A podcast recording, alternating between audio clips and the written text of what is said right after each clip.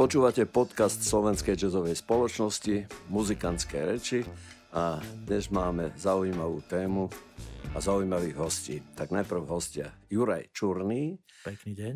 Dá sa povedať, že expert na hudbu, dobre? Jurko, môže to takto byť? Neviem, či expert priamo na hudbu, pretože ja som nikdy nebol hudobníkom ani spevákom. Mňa vždy zaujímala hudba, nielen hudba, aj v určitých, nazvime to, súvislostiach spoločenských, kultúrnych a podobne, ale tak niečo sa na mňa nalepilo za tých x desiatok rokov. Ja som tak zhrnul, že by si mohol byť expert na hudbu. Dobre? A Tomáš Zubák, ako by som teba predstavil, Tomáš? Ako producenta, nie? Asi. Hudobný producent najčastejšie. A keď si vedený tiež ako autor takzvanej eh, hudby špeciálnych funkcií. Čo to je hudba špeciálnych hudba špeciálnych funkcií? funkcií vlastne veľmi zjednodušene je to hudba do reklám, do džinglov, rádiových, do úvodných zvučiek, televíznych a podobne. Naša dnešná téma sú kvóty. Prečo si myslíte, že chcelo Ministerstvo kultúry zrušiť vlastne vôbec problematiku kvót? Neviem prečo chcelo, to je otázka pre Ministerstvo kultúry, ale v zásade platí to, čo sme v nejakej argumentácii s kýmkoľvek mi hovorili, že vôbec sa nenaplnili tie obavy, ktoré boli pri zavádzaní toho zákona, to znamená v roku dvetisíc šestnásť, kedy tá argumentácia predovšetkým súkromných rádií bolo, bola, že poprvé, že nie je dostatok slovenskej hudby, čo ja si nemyslím a nikdy som si nemyslel. A po druhé, že to ekonomicky poškodí tie rádia, pretože kvôli nekvalitnej slovenskej hudbe, aby som parafrazoval, ľudia prestanú počúvať rádia a oni utrpia ekonomické straty. No ukázalo sa, že aj podľa metodiky, ktoré samotné rádia používajú na sledovanie svojej počúvanosti. Na celkovej počúvanosti sa nez, rady nezmenilo vôbec nič. Samozrejme, niektoré vzrastli, niektoré klesli, ale v globále počúvanosť rady neklesla. Dokonca význam tých súkromných oproti verejnoprávnemu rozhlasu je, má v podstate kontinuálne jemne stúpajúci podiel. To znamená, podiel súkromných staníc stúpa a takisto na ekonomických výsledkoch, keď berieme rady ako celok, nie, že si zoberieme nejaký presný prípad, lebo stalo sa, že aj rádio ekonomicky nejaký spôsobom kleslo, ale niektoré výrazne stúplo. Ale ukázalo sa, ukázalo sa v čase, v priestore, že tie negatíva, ktoré boli spomínané, sa nenaplnili v žiadnej štatisticky ekonomickej významnej miere. Prekvapivý bol aj spôsob, akým sa to stalo. To znamená, stalo sa to samozrejme v rámci veľkého mediálneho zákona, ktorý má stosedemdesiatjeden strán. Išlo to medzi, do medzirezortného pripomienkového konania v piatok po obede. Bolo to skrátené medzirezortné pripomienkové konanie. To znamená, že pripomienkovať sa dalo do nasledujúceho pondelka. Nebolo to ani v predkladacej správe, ani v tlačovej správe. Čiže pre mňa to bolo znak toho, že skúsime, či to prejde bez... Že, či si to vôbec niekto všimne? No, všimli sme si to. E, tam bolo veľa vecí, na ktoré by som rád reagoval, ale chcem dať slovo aj Tomášovi, lebo ty si sa veľmi rozhovoril a niekoľko problémov si naraz otvoril, na ktoré by sa dalo reagovať a o ktorých by sme mohli ešte viac hovoriť. Tomáš, čo si ty myslíš o tej ja, celej ja problematike? Ja len skrátke, že, že podľa mňa to celé naozaj vzniklo to, že sme si možno, že aj nevšimli, možno niektorí si všimli, ja som teda program a vyhlásenie vlády nečítal, čiže, čiže celé to asi vzniklo na základe toho, že sa tam vyskytla tá formulka, že prehodnotíme a niekto si to vysvetlil po svojom, čo ma mňa oveľa viac zarazilo, bol prístup ministerky, ktorá len tak vyhlásila, že má to odôvodnenie nejakými odborníkmi. Uh, ja som mi síce dal otázku len cez Facebook, ale som sa vlastne nedozvedel, kto sú tí odborníci, s ktorými to konzultovala, lebo to ma naozaj zaujímalo v tom celom. Čiže ja som mal pocit, že sa, tam, že sa to pokúsili nejak potajme tam prepašovať, čo ma veľmi mrzí. To bola aj odpoveď, že má to overené odborníkmi a obsahovo sa priklonila k tomu, že ona teda zo svojej pozície nechce diktovať slobodnému podnikaniu v oblasti éteru, aby robil niečo, čo podľa nej je správne alebo nesprávne. Chce no, nechať tam, slobodu. Tam bolo veľmi pozorné sledovať to v čase, pretože vlastne zverejnenie tej výzvy za zachovanie kvót sa objavilo v útorok. Na to reagovala ministerka v stredu, kde veľmi rázne sa postavila za ten návrh ministerstva a povedala, že rušíme diktát súkromným rádiam. Čo je veľmi, by som povedal, veľmi jednoznačný slovník. To znamená, že ak niekto použije, že ruší diktát, tak ako v zásade hovorí, že ruší niečo zlé, niečo, čo zaváňa diktátorstvom alebo niečo podobné. Potom, keď vlastne sa čoraz viac medializovala táto problematika, tak vo štvrtok pred zasadaním vlády už konštatovali, že bolo by dobré sa pozrieť, čo spôsobili tie kvóty. Čiže to už je výrazný odklon od toho prvého, to znamená strednejšieho vyjadrenia. No a v piatok už prišlo vyjadrenie, že rešpektuje politickú zhodu, ktorú v podstate nejakým spôsobom určil šéf strany Olano, to znamená Igor Matovič. Aby som zmenil trochu tému, už o tom nemusíme hovoriť, aj keď sa k tomu môžeme vrátiť. Tomáš, ty máš skúsenosti aj z druhej strany. To znamená, ty jediný, ale vlastne aj, Juraj, ja, aj ty máš takisto. Áno. To znamená, že ste aj určitý čas v rádiách fungovali. Vieš si predstaviť na dnešnom trhu súkromných rádií na Slovensku, že by existovalo rádio, ktoré by vysielalo len slovenskú hudbu? No, úplne čisto slovenskú hudbu asi nie. Uh, pretože te, ten pretlak toho zahraničia je tak silný, že, že uh, treba nejako reflektovať a navyše, navyše veď uh, o to sa pokúšalo kedysi rádio, hej, myslím. Uh, čiže, čiže treba brať do úvahy to, že ľudia chcú rozmanitosť, hej, že, že úplne by som to takto, takto nerobil určite ani ja. A na druhej strane možno, e, povedzme si, že kultúra je preto kultúra, alebo niekedy musí byť dotovaná, e, bere sa do úvahy aj to, že e, existujú nejakí sponzori alebo ľudia, ktorí tomu chcú, chcú celému pomôcť. Takže viem si predstaviť, že mohla by exist, mohlo by existovať, ale ne, asi by e, neprežilo len na báze nejakých komerčných e, záležitostí. Hej, že bolo by to veľmi ťažké. Ja poviem len taký príklad, že ja som kedysi čítal, že ako funguje single Rihanny, že ako sa dostáva do médií.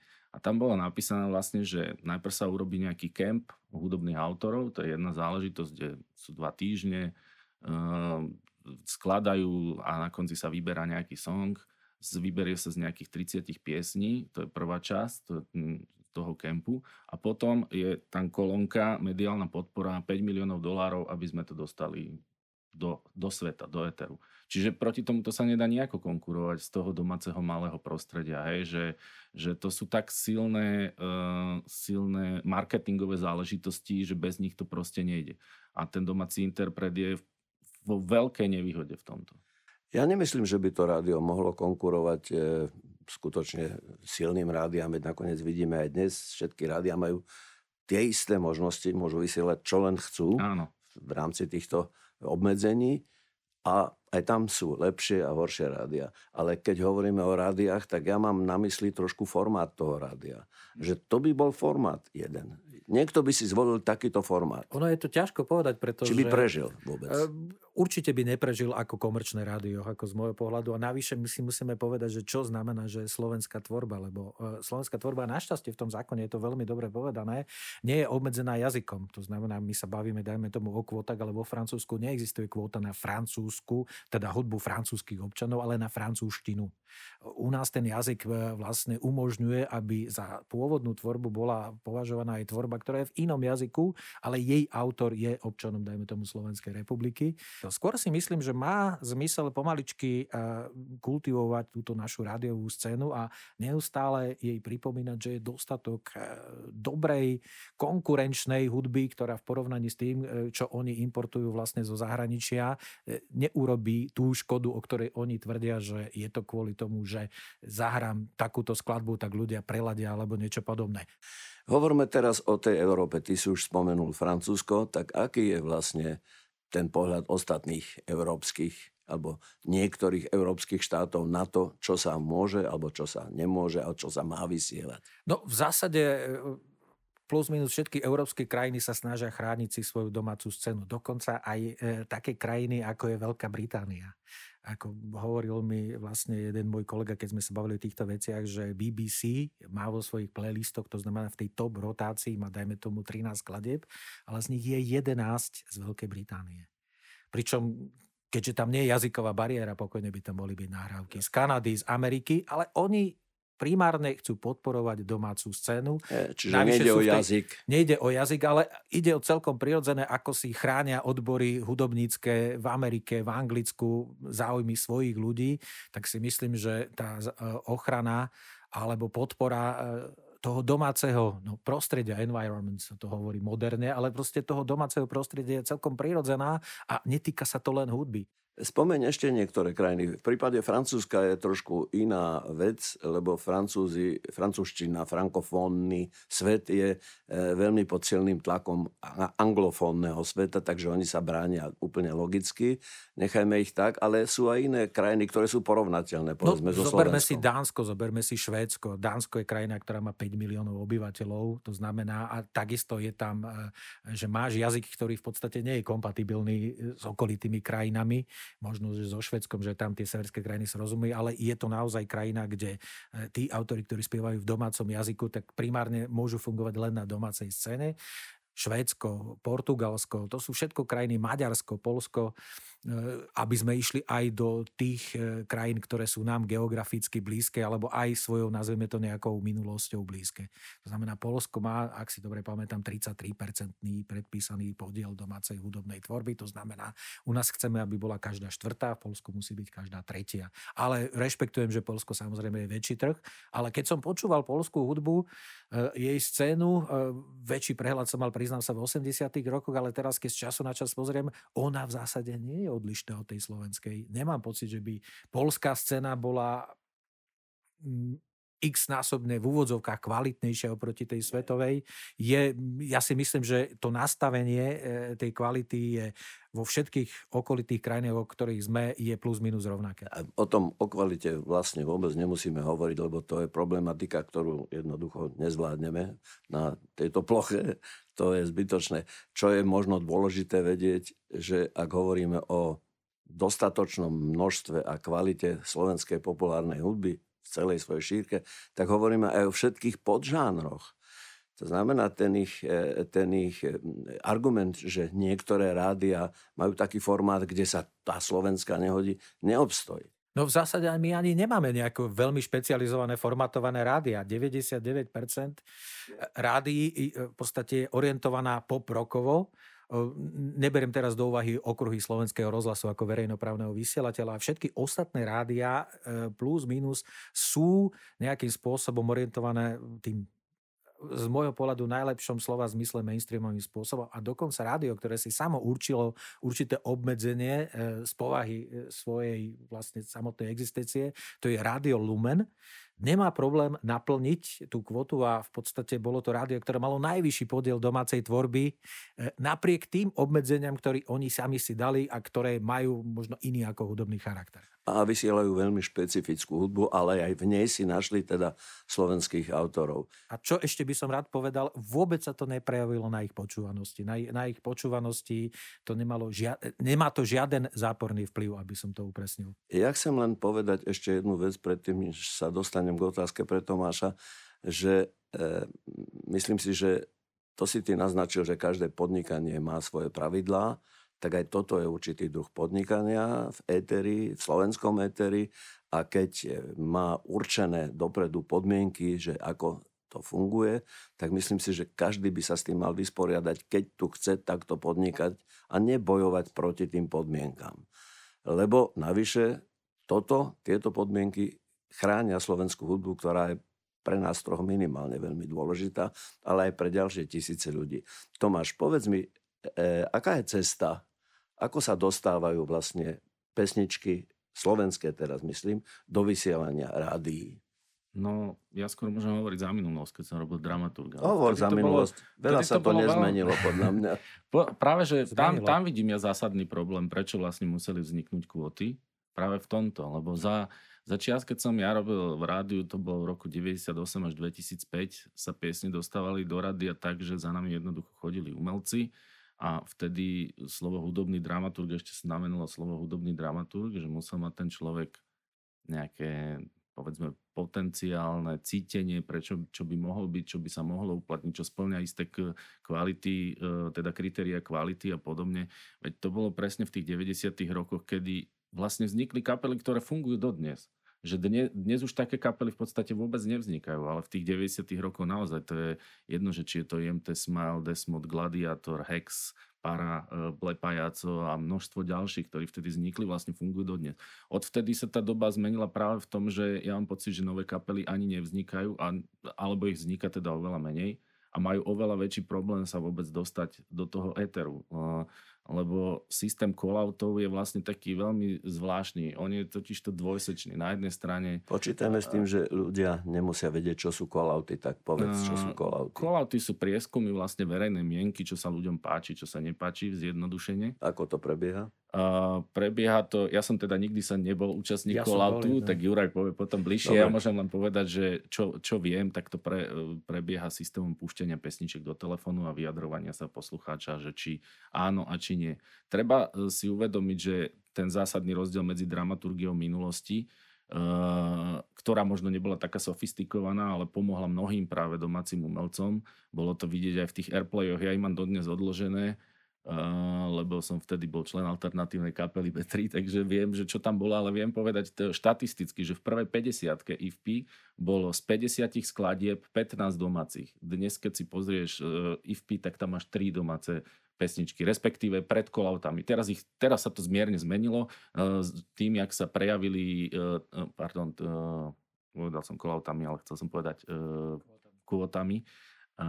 Tak teraz to vidno, že, že je tam tých pesničiek viac, že sa začína prejavovať to, že vznikajú nejaké nové tváre, dostávajú sa do toho éteru a, a znova sa to, čo sa dialo po nejakom roku dvetisícdeväť, kedy tie rádia naozaj zanevreli na tú domácu hudbu, Uh, že sa začína opäť tá scéna, nazvem to, že profesionalizovať, lebo to je, uh, tie rádia berú do úvahy len nejakú pieseň alebo nejakého autora, ale tam naozaj je vlastne množstvo iných činností, o ktorých sme sa ešte nebavili, a sa k tomu dostaneme, ktoré s tým súvisia, že sú tam nejakí zvukári, nejaké nahrávacie štúdia, uh, sú tam nejakí promotéri, koncerty, tam je vlastne strašne veľa ľudí v tom hudobnom priemysle, o ktorých vôbec nevieme. A keď sa tá pieseň nedostane do toho rádia, tak sa ten interpret nestane populárny a všetko toto tam vlastne sa stráca. A sú to peniaze, ktoré e, vznikajú v tomto štáte, nejaké koncertové hrania, a tí ľudia odvádzajú dane a idú do štátnej pokladne. Hej? Čiže to je, to je celý rad vecí, ktoré s tým súvisia. A keď sa tie rádia rozhodnú, že nebudú hrať tú domácu scénu, čo pred kvótami samozrejme mali, oni samozrejme deklarujú, že áno, sú ochotní hrať, ale slubom neurazíš, ako sa hovorí, uh, a tak to aj vyzeralo v tom meteri, tak sa vlastne, tak sa vlastne stalo to, že, že tá hudba pomaly z tých rádií odchádzala. No a dnes ja dúfam, uh, že to bude iné. Ešte čo sa týka tých call-outov, uh, tam som chcel len povedať, že tam je to ešte uh, zaujímavé v tom, že väčšina rádií, uh, tých mainstreamov, jak Juraj hovorí, o nich nazývajú, že európske hitové rádia, uh, majú svojich konzultantov zo zahraničia, ktorí tú domácu scénu vôbec nepoznajú. Oni vôbec nevedia, že čo by malo ísť do call-outu alebo nemalo. Čiže tam tie pesničky slovenské, tam je problém už prvotný, že sa do toho call-outu ani len nedostanú. Tak, to som Hej, chcel že, povedať. Že, že, že oni si tak povedia, že, že na čo to budeme call-outovať, aj tak z tých pesničiek väčšina vypadne. Dáme tam ten zoznam tých zahraničných, ktoré nám poslali konzultanti, a tie väčšinou asi aj prejdú, lebo keď si zapneš, ja neviem, Krona Hit tuto za Bratislave, tak zistíš, že z deväťdesiat percent hrajú presne to isté, čo hrajú uh, domáce hitové rádia. Hej, že tam žiaden rozdiel nie je. Rozdiel je v tých nemeckých, lebo oni tam majú svoje nemecké a my máme svoje slovenské. Povedal si niekoľko vecí, ktoré len tak dovysvetľujem, lebo si rýchlo prebehol. í ef pé í si spomínal, to je Medzinárodná organizácia fonografického priemyslu, ktorá to trochu sleduje. Ja mám pocit, že na Slovensku už vlastne ani nefunguje v poslednom čase. í ef pí už nie je na Slovensku, tak, v podstate všetky veci, je... ktoré sa týkajú Slovenska, spravuje pražská kancelária í ef pí. A to ma navádza k tomu, že vlastne Slovensko nemá objektívny, dokonalý a už vôbec nevyčerpávajúci prehľad o tom, čo sa vlastne na Slovensku v hudbe produkuje. Že tu nikto nevie, kto čo. A presne to prebieha tak, ako si povedal, že teda niekto zavolá, donesie, mám takú náhrávku a tak ju posúdia. Mňa to strašne mrzí, lebo keby tu bola jedna oficiálna, aspoň päťdesiat priečková hitparáda slovenská, samostatná, neviem, na ktorom najobjektívnejšom princípe by mala byť zostavená, tak by to veľmi pomohlo aj slovenskej hudbe. No, existuje rebríček, í ef pé í zverejňuje rebríček najhranejších, nazveme to slovenských, respektíve československých skladieb, pretože už ani tých slovenských skladieb nie je toľko, aby sa zostavil ten, nazveme to päťdesiatmiestny rebríček. Aj v ten československý už neraz má, že štyridsaťdva štyridsaťtri miest a veľmi často tam máš skladby ako Jana Kirschner, Pokoj v duši, čo je nahrávka z roku dvetisíc deväť, alebo naozaj skladby, ktoré už patria medzi evergreeny. To nie sú skladby, ktoré by mali reflektovať, že to, čo v súčasnosti sa v hudbe deje. Ja sa vrátim k tým call-outom. Ja som bol účastníkom jedného call-outu, ale ten bol buď zameraný len na zahraničnú hudbu, alebo zámerne tam zo slovenskej, respektíve z českej hudby nebolo zaradené nič. To znamená, ja som si vypočul asi deväťdesiat skladieb, z ktorého v inom jazyku ako v angličtine boli, ak si dobre pamätám, boli dve. No, ďalší z môjho pohľadu pozoruhodné bolo, že boli tam interpreti, ktorí mali viacnásobné zastúpenie tých skladieb a boli skladby, alebo boli interpreti, ktorí mali len jednu skladbu. A ešte aj pri tých skladbách som nevedel nájsť kľúč, podľa ktorého boli do toho zaradené, lebo uh, v podstate bolo to z obdobia, ktoré si myslím, že mám celkom dobre zmapované, ale pri tých interpretoch časť z nich mala tie jednoznačné hity, to znamená tie, tie podľa ktorých poznáme tých daných interpretov. Kľúčová otázka pre mňa je, alebo kľúčový problém je, čo sa vlastne do tých call-outov dostane a s akou interpretáciou. Z môjho pohľadu došlo k, tam, k takému zbošteniu tých call-outov a chýba tam, tomu, ten, ja tomu hovorím human factor, ja by som to pripodobnil, ale mne to prípada tak, ako keby futbalový tréner mal zostavovať vlastne základnú jedenástku len na základe nejakých dát, ktoré v súčasnosti už vo futbale sa dajú veľmi presne nejakým spôsobom získať, pretože si myslím, že rozhlasové vysielanie aj vo vzťahu k tým slovenským interpretom by malo postihnúť niečo, čo sa do tých call-outov nikdy nedostane, pretože tí slovenskí interpreti fungujú v rámci slovenskej scény, je s nimi spojených množstvo, si myslím, iných podnetov, ktoré pri množstve, ja tomu hovorím, anonymných zahraničných interpretov tam nikdy nepríde a stane sa z toho, ja tomu hovorím, ako v tom dobrom slova zmysle, len nejaká zvuková kulisa, ktorá vyplní nejaké tri minúty v tom vysielaní. Ja len sa vrátim na chvíľu k tomu, že tie, e, tie funkcie hudobných dramaturgov sú podľa mňa, e, nemajú náplň, nie sú vyšpecifikované, lebo to predsa nie je hudobný dramaturg, že zoberie niečo, dá do call-outu a čo mu vyjde plus, tak to bude vysielať. Tam to nekončí. Otázka je skutočne zásadná, čo už dať do toho call-outu, ak Ak vôbec pristúpime na to, že call-outy áno. Call-outy áno, ja, si, áno. ja by som vôbec ako sa nebranil Dobre. tomu, že zisťovať to, no, to, tie názory. Prosím. Je, je, to, je to nástroj, ktorý sa naozaj používa v ale, celom svete. Ale musí tu existovať aj názor človeka, ktorý je hudobník, ktorý je zamestnanec rádia, ktorý plní nejakú funkciu a tak ďalej. A tak sa dostávame od tých call-outov cez tých hudobných dramaturgov až k jadru veci. A jadro veci sú majitelia tých rádií, ktorí sú podnikatelia, ktorí to robia preto, lebo chcú vygenerovať zisk. Čiže ak si povieme, že štatisticky sme ten koláč reklamný, z ktorého všetci žijú, nezmenšili, počúvanosť je taká istá, ako bola, tak niekde asi u majiteľov je nejaká snaha zmeniť to aj napriek tomu, že všetko funguje dobre. A ešte chcem doplniť, že teraz sa dostávame k polohe a, alebo k veci, v ktorej sme všetci teraz zainteresovaní rovnako, lebo sme aj členmi SOZY a vieme, že SOZA je práve tá, ktorá vyberá peniaze, ktoré rádia platia za vysielanú hudbu a posiela ich autorom. No a potom táto štatistika vyzerá trochu ináč. Povedz nám o tejto štatistike niečo. V zásade tu došlo k veľmi kúzelnému a vlastne dezinterpretácii určitých vecí, pretože keď SOZA prišla s tými štatistikami, že vzrástol objem peňazí, ktoré ostali na Slovensku, to znamená, bolo vyplatený slovenským autorom a vzrástol aj počet odvysielaných diel, čo si myslím, že je rovnako dôležité, že do vysielania sa dostalo množstvo skladieb, ktoré by za predchádzajúcich okolností by sa do tých rádií alebo do toho vysielania nikdy nedostali.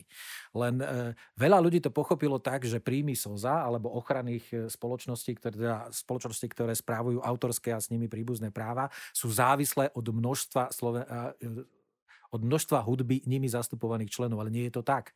Rádio zaplatí úplne rovnaké peniaze bez ohľadu na to, že či hrá desať, dvadsať, päťdesiat alebo sto percent slovenskej hudby, tým, že SOZA alebo aj ochra- ostatné ochranky zastupujú celosvetový repertoár. Čiže oni, v podstate SOZA, zastupuje všetkých autorov, teda aj Paula McCartneyho, aj Erica Claptona, aj najmladších reperov, ktorí v súčasnosti fungujú, a len rozdeľuje peniaze v pomere v tom, v akom ich rádia hrajú.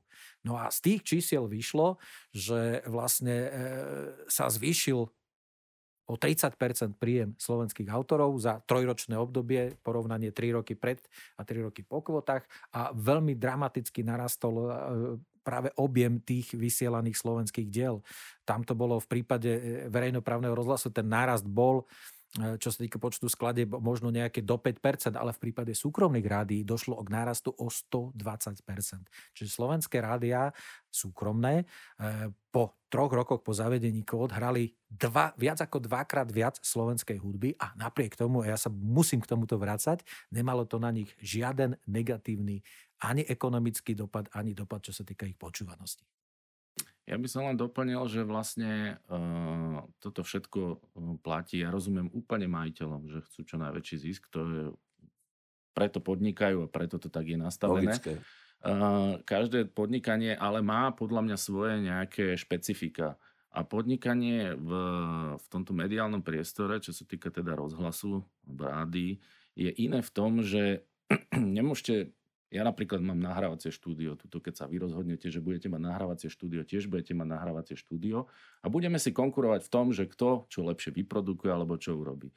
Rádiový priestor je iný práve v tom, že počet tých frekvencií, ktoré sú nad týmto územím a ktoré sú jedinečné a e, môžeme ich brať ako nejakú súčasť národného bohatstva, ten éter, ten, cez ktorý sa vysiela, je obmedzený počtom frekvencií, ktoré sú na tomto území, a jednoducho nemôžeš sa ty zajtra rozhodnúť, že ja si postavím rádio, mám na účte peniaze, mám na to finančné krytie, ale nepostavíš si rádio, lebo nedostaneš tie frekvencie. A tu vlastne vznikajú takým svojím spôsobom, nie úplne monopóly, ale nazvime to nejaké... Uh, nejaké spoločnosti, ktoré majú už tie frekvencie, môžu podnikať a tým vlastne nevieš vytvoriť konkurenciu. Čím vzniká e, taký paradox, že vlastne oni sú svojím spôsobom monopóly v menšom a tým pádom môže štát žiadať nejakú protislužbu za to, aj práve preto, že je to na tomto území, že tu sú nejakí umelci, že ich štát chce nejakým spôsobom podporiť, pretože ťažko bude slovenského umelca podporovať niekde v Rakúsku alebo dajme tomu Maďarsku. E, nestáva sa to, ani som také nikdy nič nezažil. Čiže, čiže ten štát si chráni aj tých slovenských občanov alebo tých domácich umelcov a vytvára domácich im, platičov daní. Domácich platičov daní a vytvára im nejaký priestor. Čiže, čiže toto podľa mňa väčšina ľudí nevníma ako ten rozdiel, že nie je to úplne klasické podnikanie, by som to nazval. No nie, ale história ukazuje, že podnikanie s hudbou, s populárnou hudbou za posledných sto rokov bolo niečo, čo závratne prinášalo také zisky tým, ktorí v tom biznise fungovali, že okolitý svet sa len tak čudoval a začal do toho investovať. Potom tam vstupovali veľké finančné korporácie, lebo videli, že to je biznis, ktorý je lepší ako oceliareň alebo výroba aut pomaly, lebo tá obrátkovosť je veľmi rýchla a veľmi efektívna z hľadiska toho finančného. Tak a ja toto cítim tu. Ja, ja sa musím k tomu vyjadriť, lebo ja tu vidím, že to je takto. To znamená, ak zoberieme historicky, že rádio, prvé rádia vznikali e, preto, lebo to bol technický zázrak, ale hneď v zápäti sa získal, e, získal e, s, systém vstupu do obsahu toho rádia a hudba, populárna hudba bola vždy naj, naj, najdôležitejšia. Veď ja sa pamätám na časy, kedy bolo v Anglicku ešte zakázané súkromné vysielanie a vtedy urobila slávu jedna partia, ktorá si to vymyslela, že to bude v Luxemburgu, lebo tam to bolo dovolené. A celá Európa, nielen my na východe, ale celá, celá Európa, musím povedať, a možno aj celý svet, kde to bolo zachytiteľné z technického hľadiska, počúvala Rádio Luxembourg a tam sme sa naučili počúvať anglickú hitparádu a tak ďalej, ktorá sa doma nesmela vysielať, až kým bé bé cé samozrejme tiež neprešla rekonštrukciou a ja neviem, ako to je tam teraz na tomto trhu. Čiže to je, to je biznis a ja si myslím, že aj u nás je to biznis a musí byť teda tým pádom záujem majiteľov rádií ktorí sú zároveň aj majiteľmi práv v nejakej vyššej forme. Ja teda neviem, kde, ja to nechcem ani odhaľovať, ani ma to nezaujíma, ale keď chcú meniť obsah, tak zrejme tušia, že z toho budú mať viac peňazí. Neviem, Nič ako... iné ma nenapadá. Žiadna Neviem, iná logika. Nechcem ísť vlastne do týchto, no ja by som ostal na Slovensku, ale v zásade ono to vzniklo tak troška historicky. Ja si pamätám, že bola táto debata v deväťdesiatych rokoch a vtedy ja som bol na tej druhej strane a dôvodil som, že slovenské rádia majú problém hrať slovenskú hudbu, lebo v tom čase nebola ani zdigitalizovaná tá hudba z rokov osemdesiatych. My sme mali problém, vtedy bol opus v čase a proste v stave, nazvime to, klinickej smrti. To znamená, že tam neboli zdigitalizované pre súkromné rádia ani tie nahrávky z toho obdobia z osemdesiatych rokov, čo bolo jedno z najplodnejších období e, populárnej hudby v rámci Slovenska. Ja sa vraciam k tomu, čo tu Tomáš spomínal, že v deväťdesiatych rokoch rádia a najmä teda Slovenské rádio, Slovenský rozhlas, vychovali sériu kvalitných, veľmi populárnych slovenských interpretov, ktorí do dnešného dňa dokazujú návštevnosťou a počtom koncertov, že je o nich záujem. Že to sú skupiny, to sú muzikanti, ktorí plnia sály, dokážu robiť sériu veľkých koncertov a sú veľmi úspešní. deväťdesiat percent tých umelcov, ktorí sa tu vyskytli vo vysielaní z iných krajín, nazvem to tak globálne, nemá šancu na Slovensku vôbec urobiť jeden koncert, nič. To prišlo, bol jeden hit a to ne, nemajú šancu. Čiže tá popularita slovenskej hudby je vďaka rádiám a ja to vidím zase historicky, že rádiá vlastne vznikli preto, aby popularizovali hudbu, aby ju mohli predávať samozrejme, lebo predaj bol kedysi ten vrchol toho rebríčka, dnes to možno nejak vyzerá ináč, ale kedysi bol predaj dôležitý. Preto sa ľahko robili objektívne rebríčky, lebo bol predaj tých nosičov. Dnes to už toto kritérium neexistuje. Takže tak to je. A ja si myslím, že, že to je aj jedna z úloh rádií, aj keď si ju nemusia napísať, ani nejak sa k nej hlásiť, ale je to úloha vychovávať novú muzikantskú generáciu na Slovensku. No v zásade e, e, máš pravdu, lebo rádia boli tie, ktoré nejakým spôsobom objavovali, popularizovali ad jedna už evidentné existujúce hviezdy, ale vyrábali nové. Ambíciou každého hudobného dramaturga, ja som bol jedným z nich, bolo objaviť pomôcť, proste objaviť to niečo, to nové, ako, tak ako objavuješ nové talenty v športe, objaviť nový talent v hudbe, pomôcť mu dostať sa vyššie, vyššie v tom rebríčku. A potom došlo k zásadnému zlomu a v, bolo tam strašne veľmi nešťastné heslo z mojej, ale hashtag, ktorý si potom o, o, nejakým spôsobom osvojilo veľmi veľa ľudí.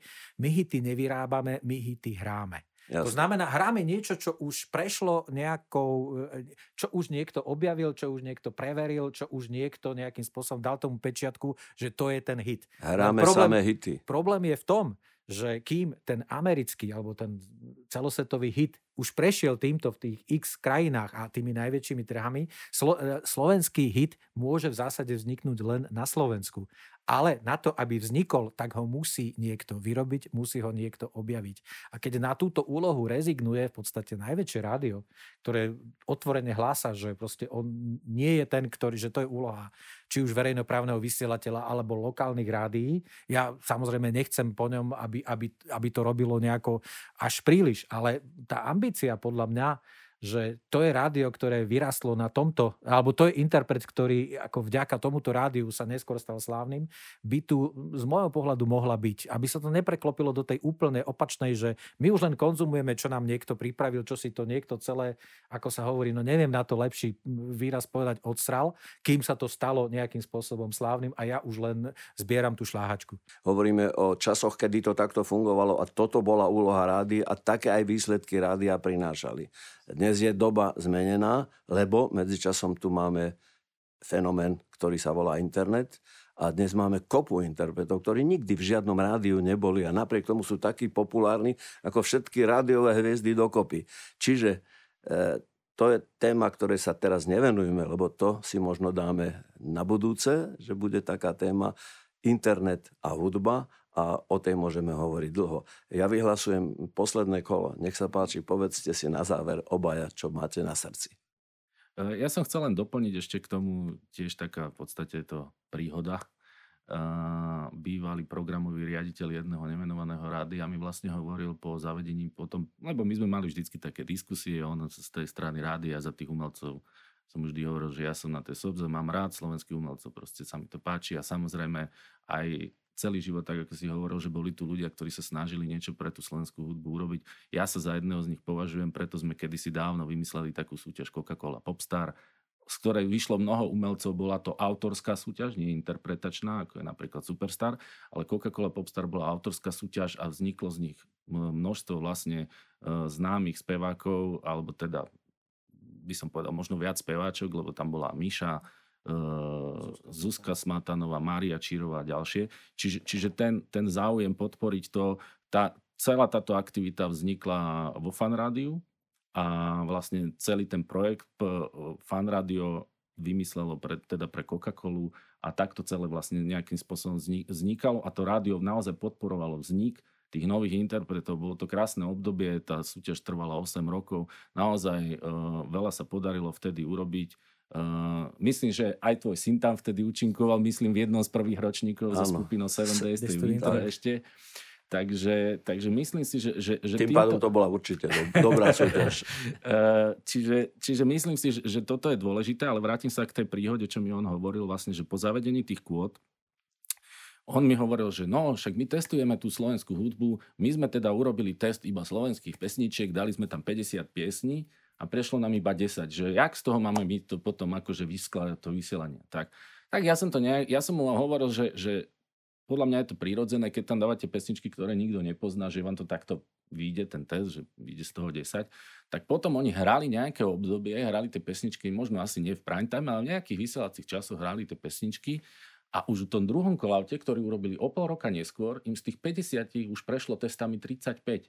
Čiže stále je to o tom istom. Pokiaľ tú pesničku nedostaneš do toho éteru, tak nemáš šancu z nej urobiť hit. A hovorím, že ono to je strašne demotivujúce aj pre tých nových mladých umelcov, ktorí dnes e, začínajú tvoriť, že vlastne sa nevedia do toho rádia dostať, že vlastne, lebo to rádio, môžeme brať aj internety, aj čokoľvek e, do úvahy. To rádio je stále najsilnejšie médium z hľadiska popularity, spopularizovania niekoho, znalosti tej značky, že sa dostaneš proste niekde a ľudia ťa začnú vnímať ako nejakého umelca.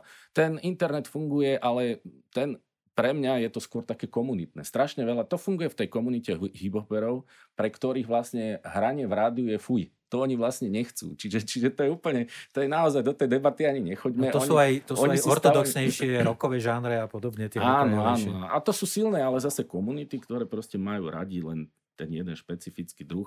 A oni ani, povedzme si na rovinu, hiphopery proste rádia nepočúvajú. To je podľa mňa, pre nich je to akože taká nejaká životná filozofia, by som to nazval. Hej. Áno, ale dnes aj keď počuješ nového speváka, tak sa pozrieš, koľko má kliknutí na tej svojej novej pesničke. Takže jednoducho internet tu je, toho sa nezbavíme. To je ale, jasné, to, to beriem. Hej, tak len, aby sme sa dostali k záveru, e, ešte predtým máme jednu tému, ktorú sme si odložili, to znamená e, internet a hudba. A druhá téma, ale tá je absolútne nerozhlasová a dokonca neobsiahnutelná, to je skôr vedecká téma, že čo je hit, že čo je a čo nie je hit. Určite na jednom sa zhodneme všetci. Hit je to, čo ľudia poznajú. A poznajú to z vysielania. To je všetko. Viac sa o tom nedá hovoriť, lebo to je nebezpečná téma. Ja by som, ja by som to ukončil možno tým, že svojim nejakým želaním. Rádia veľmi dlho, a myslím si, že stále majú na to boli, a opäť použijem moderné slovo, aby boli tí opinion makery. To znamená tí, ktorí spolu vytvárajú názor na to, čo je dobré, nové, zaujímavé. Dajme tomu na slovenskej hudobnej scéne. Do značnej miery sa, stali, sa, sa dostali do pozície z vlastného rozhodnutia opinion followery. To znamená, oni už len e, v úvodzovkách slepo nasledujú niečo, nad čím nemajú kontrolu, ale ani nemajú nejakú ambíciu do toho zasahovať. A ja si vždy myslím, že v akomkoľvek odvetví sú dôležitejší, zaujímavejší a konec koncov vo svojom finále aj úspešnejší tí, ktorí sú opinion makery, ako tí, ktorí len nasledujú. Takže ja želám slovenským rádiám, aby mali ambíciu byť čo najviac tí opinion makery. Ďakujem pekne. Juraj Čurný a Tomáš Zubák boli moji hostia. Počúvali ste Muzikantské reči, podcast Slovenskej jazzovej spoločnosti. Pekný deň, prajem. Pekný deň.